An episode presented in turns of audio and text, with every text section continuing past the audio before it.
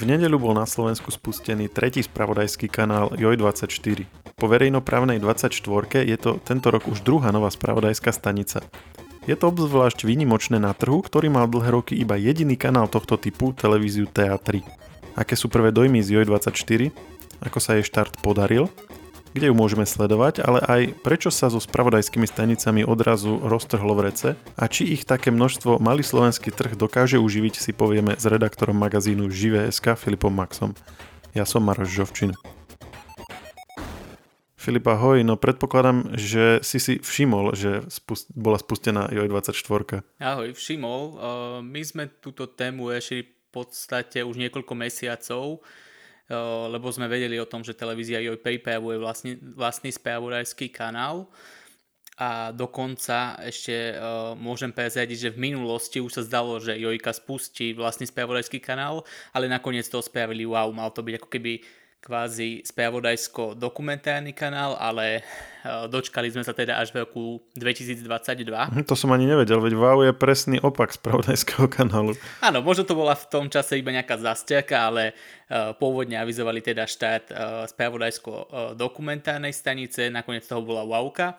A ako vravím, teda reálne sme sa dočkali spravodajskej stanice od Jojky až teraz, v nedelu 2. oktobra, naozaj prišla na slovenský trh, tretia spravodajská stanica. Je to možno, že trošku také prekvapenie, lebo už okrem toho, že je ten slovenský trh pomerne malý, ani nie je tak veľa vecí, ktoré sa dejú počas jedného dňa, takže je pravdepodobné, že niektoré veci sa budú opakovať na všetkých troch kanáloch, ale na strane druhej je dobré, že divák bude mať na výber. No a predpokladám, že si ju pozeral už aspoň trochu. Čo na ňu hovoríš? My sme v minulosti komentovali spustenie tej 24 od RTVS a hovorili sme teda, že to bola len taká mm, núdzová, ako, taká núz, núzovo spustená stanica vlastne v súvislosti s útokom na Ukrajinu a tá kvalita nebola veľmi vysoká a mala sa počasie tá stanica aj skončiť a potom začať vlastne neskôr na novo. Medzi tým bolo rozhodnuté, že teda zostane vysielať a bude sa postupne zlepšovať ale teda ty si sám vtedy hovoril, že stále ešte nedosahovala, alebo teda pred pár mesiacmi, keď sme sa o tom naposledy bavili, nedosahovala kvality také akože plnohodnotnej spravodajskej stanice. Uh, tak zhodnoť, ako sa ti po v podstate teraz už dvoch dňoch takmer javí JOJ24. Tak ak porovnáme štát uh, verejnoprávnej 24 versus JOJ24, tak je to úplne o niečom inom lebo samozrejme Jojka sa pripravovala na štát dlhé mesiace, mala vyškolených ľudí, dokonca robili uh, kvázi to, že vysielali už niekoľko týždňov do steny, takže oni ako keby uh, vysielali, ale iba uh, dovnútra televízie, teda iba pre svoje účely, takže sa dokázali pripraviť na to, s čím sa stretnú počas vysielania bežnej spravodajskej televízie. Zároveň oni sú pripravení aj grafikou, sú pripravení programom, posilnili tým spravodajstva, Takže naozaj tá situácia je úplne iná v porovnaní s verejnoprávnou televíziou, ktorá spúšťala tú televíziu ako keby v prebehu pár dní alebo prebehu pár hodín. Čo sa týka obsahu, tak treba povedať aj to, že množstvo tých titulov alebo tých relácií, ktoré teraz ponúka aj Joj24 sú aj na Jojke. Stačí sa pozrieť hneď na to rárne vysielanie. Tam máš uh, magazín, ktorý je na Jojke a rovno aj na Joj24, tie ich rárne noviny. Zároveň aj všetky spravodajské relácie môžeš vidieť na obidvoch staniciach, čiže aj tie večerné eh, správy alebo správy, ktoré sú na obed, tak uvidíš na obidvoch televíziách a zároveň eh, tento obsah je doplnený o vlastné špeciálne relácie, ktoré sú určené iba pre JOJ24, takže tam napríklad v pondelok vysielali debaty z Trnavy, alebo majú tam už povedzme noviny o 16. a ďalšie relácie, ktoré sú fakt, že určené iba pre túto stanicu. A na strane druhej treba povedať aj to, že teda tým pádom dokážu uh, pomerne efektívne využívať ten vyrobený obsah. A dokonca aj Darius Haraxin, uh, ktorý pripravuje tú stanicu a ktorý za ňou stojí. Hovorí o tom, že teraz po novom budú môcť uh, ten obsah, ktorý majú pripravený do reportáže, využiť uh, v lepšom uh, pomere a povedzme, keď v minulosti v hlavnom spravodajstve dokázali do šotu použiť povedzme iba nejakých 20 sekúnd z odpovede respondenta, tak po novom budú môcť priniesť viac toho obsahu a v nejakej takej rozšírenej podobe.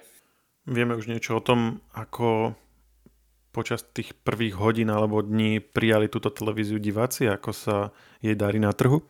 Čo sa týka uh, tých prvých výsledkov, tak televízia Joj hneď uh, v pondelok poslala výsledky sledovanosti tejto stanice za tých pár hodín, čo vysielala v nedelu.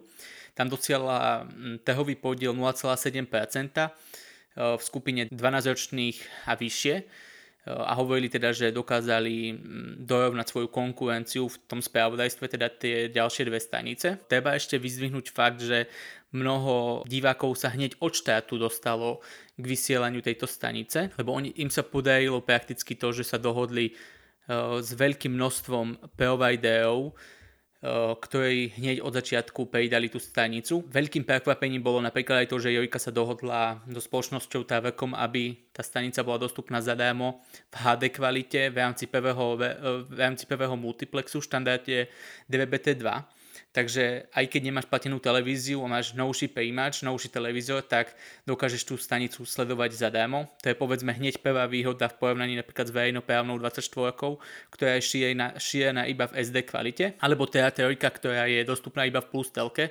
Aj keď treba povedať aj to, že aktuálne e, po štáte J24 je TATI minimálne na jeden mesiac dostupná zadarmo aj cez anténu. Áno, ty si to vlastne teraz už povedal, že kde sa teda všade dá U24 sledovať. A ten, ten stav je teda celkom zaujímavý, že v tomto momente sú tým pádom všetky tri spravodajské televízie dostupné zdarma cez pozemné vysielanie. Takže každý, kto si vie vytiahnuť anténu, tak ich môže mať všetky tri minimálne na ten jeden mesiac. A teda je zaujímavé, že jediná verejnoprávna stanica je z nich iba v SD kvalite. Áno, ona je zatiaľ v SD kvalite ale treba povedať e, aj to, že mm, je to najmä kapacitou, ktorú RTVS DVBT má a oni uprednostnili radšej dostupnosť športovej stanice v HD kvalite, aby pridali radšej spravodajstvo v HD kvalite, aj keď na strane druhej teda opäť e, dodávam to, že tam je ten e, kanál dostupný duplicitne, šport je aj v novšom aj staršom kodeku,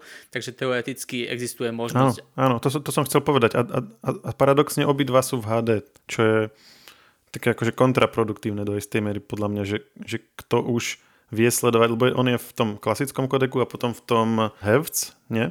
Uh-huh. No a akože mne to príde, že kto, každý, koho príjimač podporuje ten novší formát, tak podporuje aj ten starší, čiže vlastne na, ja napríklad tiež môžem pozerať aj ten novší formát, ale nevidím na to nejaký dôvod.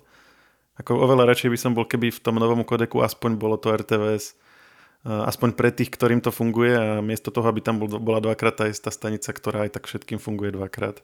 No, dôvod je efektivita H265, teda ako deku Heutz a tam, keď si zapneš tú Heutz verziu, tak uh, ten športový kanál by mal byť dostupný uh, v lepšej kvalite. Mm-hmm. Ale treba sa teda pozerať na to, že tak, že RTV sa rozhodla radšej šíriť uh, vo vysokom rozlíšení ten športový kanál. V budúcnosti sa to stále ešte môže zmeniť.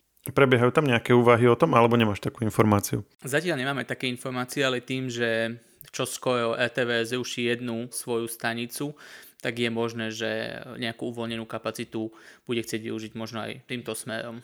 Tou zrušenou stanicou myslíš trojku? Áno, myslím trojku. No a teraz moja otázka, ktorá má také dve roviny, že prečo odrazu pribudli na taký malý trh dve nové spravodajské stanice a vlastne druhá rovina tej otázky, že prečo doteraz neboli.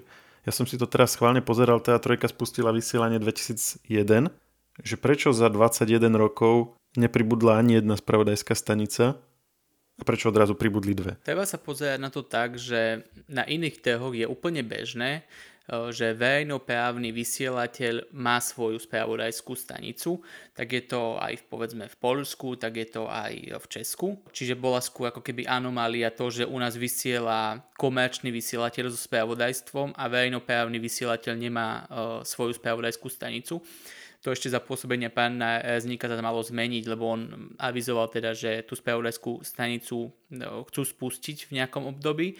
Ale keďže prišla na Ukrajinu vojna, tak sa rozhodli k tomuto kroku oveľa skôr. A teda keď sa ešte pýtaš na to, že prečo to trvalo 20 rokov, to je samozrejme nejaké to rozhodnutie manažmentu, ktoré bolo v RTVS alebo v iných televíziách ale keď sa pozrieme možno, že aj na tie úvahy do budúcna, že aký obsah by mal vôbec v televízii prežiť, ktorý obsah nebudeš povedzme sledovať v streamovacích službách, tak to má byť práve šport a správodajstvo. Takže to je možno aj dôvod, prečo sa teraz niektorí vysielatelia rozhodli ísť do pomerne drahého, eh, ale perspektívneho projektu. No a tým si mi dobre nadpojil na ďalšiu otázku to, že je ten projekt perspektívny, znamená, že majú všetky tri tieto televízie, teda TA3, Jo24 aj 24 od RTVS perspektívu udržať sa. Není to predsa len trochu veľa na taký malý trh. Ty si už spomínal, že tých udalostí sa až toľko nedieje a tým pádom ten obsah tam sa často opakuje. No, čo sa týka udržania tej stanice, treba sa pozerať aj opäť na to, že kto stojí za jednotlivými stanicami. RTVS aj televízia JOJ budú vyrábať spravodajstvo aj tak, e, aj keby nemali spravodajskú stanicu, čiže pre nich je výrazne ekonomicky výhodnejšie aby povedzme vyrábali nejaký ďalší obsah a dokázali z toho spraviť celú stanicu.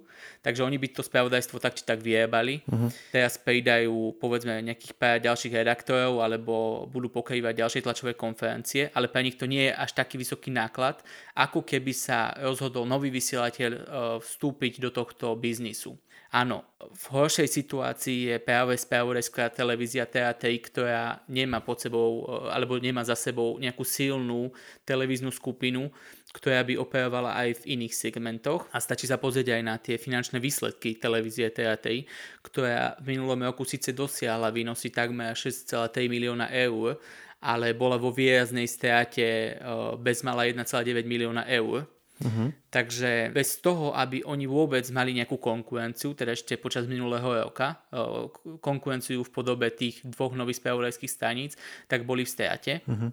A oni reagujú na tú nejakú rastúcu konkurenciu v tejto oblasti tak, že chcú spustiť novú stanicu. Oni už dostali od e, regulátora vysielacú licenciu na nový kanál TA3 roku, napriek tomu, že teda nepovedali, e, čo ten obsah ponúkne, tak podľa názvu by to mohlo byť, by to mohol byť dokumentárny kanál, ale vo všeobecnosti sa teda ešte môže zmeniť aj zameranie, aj názov tej stanice. Takže tá trojka má podľa teba najhoršiu pozíciu tým, že RTV, ako si povedal, tak či tak robí spravodajstvo a do istej miery aj Jojka, alebo majú večerné správy a tak ďalej, čiže nejaké, nejakého vyrábajú.